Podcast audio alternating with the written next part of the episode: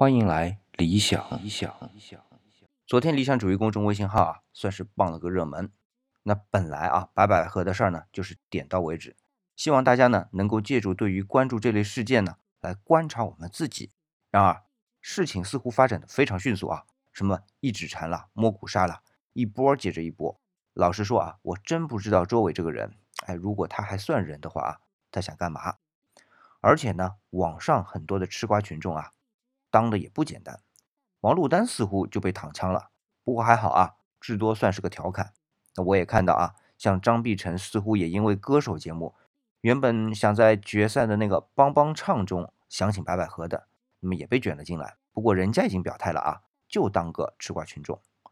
你别说啊。这个态度其实蛮好的，因为人家家里的事儿嘛，和他有啥关系啊？反过来啊，看看那个叫卓伟的家伙，整天盯着人家出轨的事儿。如果我们用自己的感受来理解一下啊，是不是因为自己想出轨又没有那胆儿，然后呢就死乞白赖的到处去找，看看哪里看似有出轨的行为，然后呢满足一下自己阴暗的心理。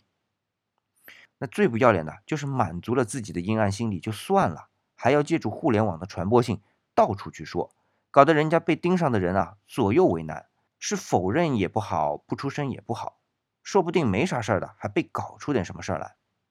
那他的这个心理啊，我是奉劝广大的吃瓜群众啊都绕开，因为这事儿啊，就像我前面说的，真和除了当事人之外的人半毛钱关系没有，除非我们自己也有或多或少的暗暗的想出轨的想法，但现实生活中呢又怂。那才只能借这么个事儿啊，来满足一下自己。那至少我看啊，这个卓伟就是这么个人。好，今天呢，我也不多说了，就到这里啊。感谢大家来理想主义听我逼逼。如果你对我的观点有啥想法呢，那就欢迎在节目下方的留言区啊给我留言。更多的话题讨论呢，就来关注理想主义的公众微信号“李是木子李”啊。那我们下期节目再见。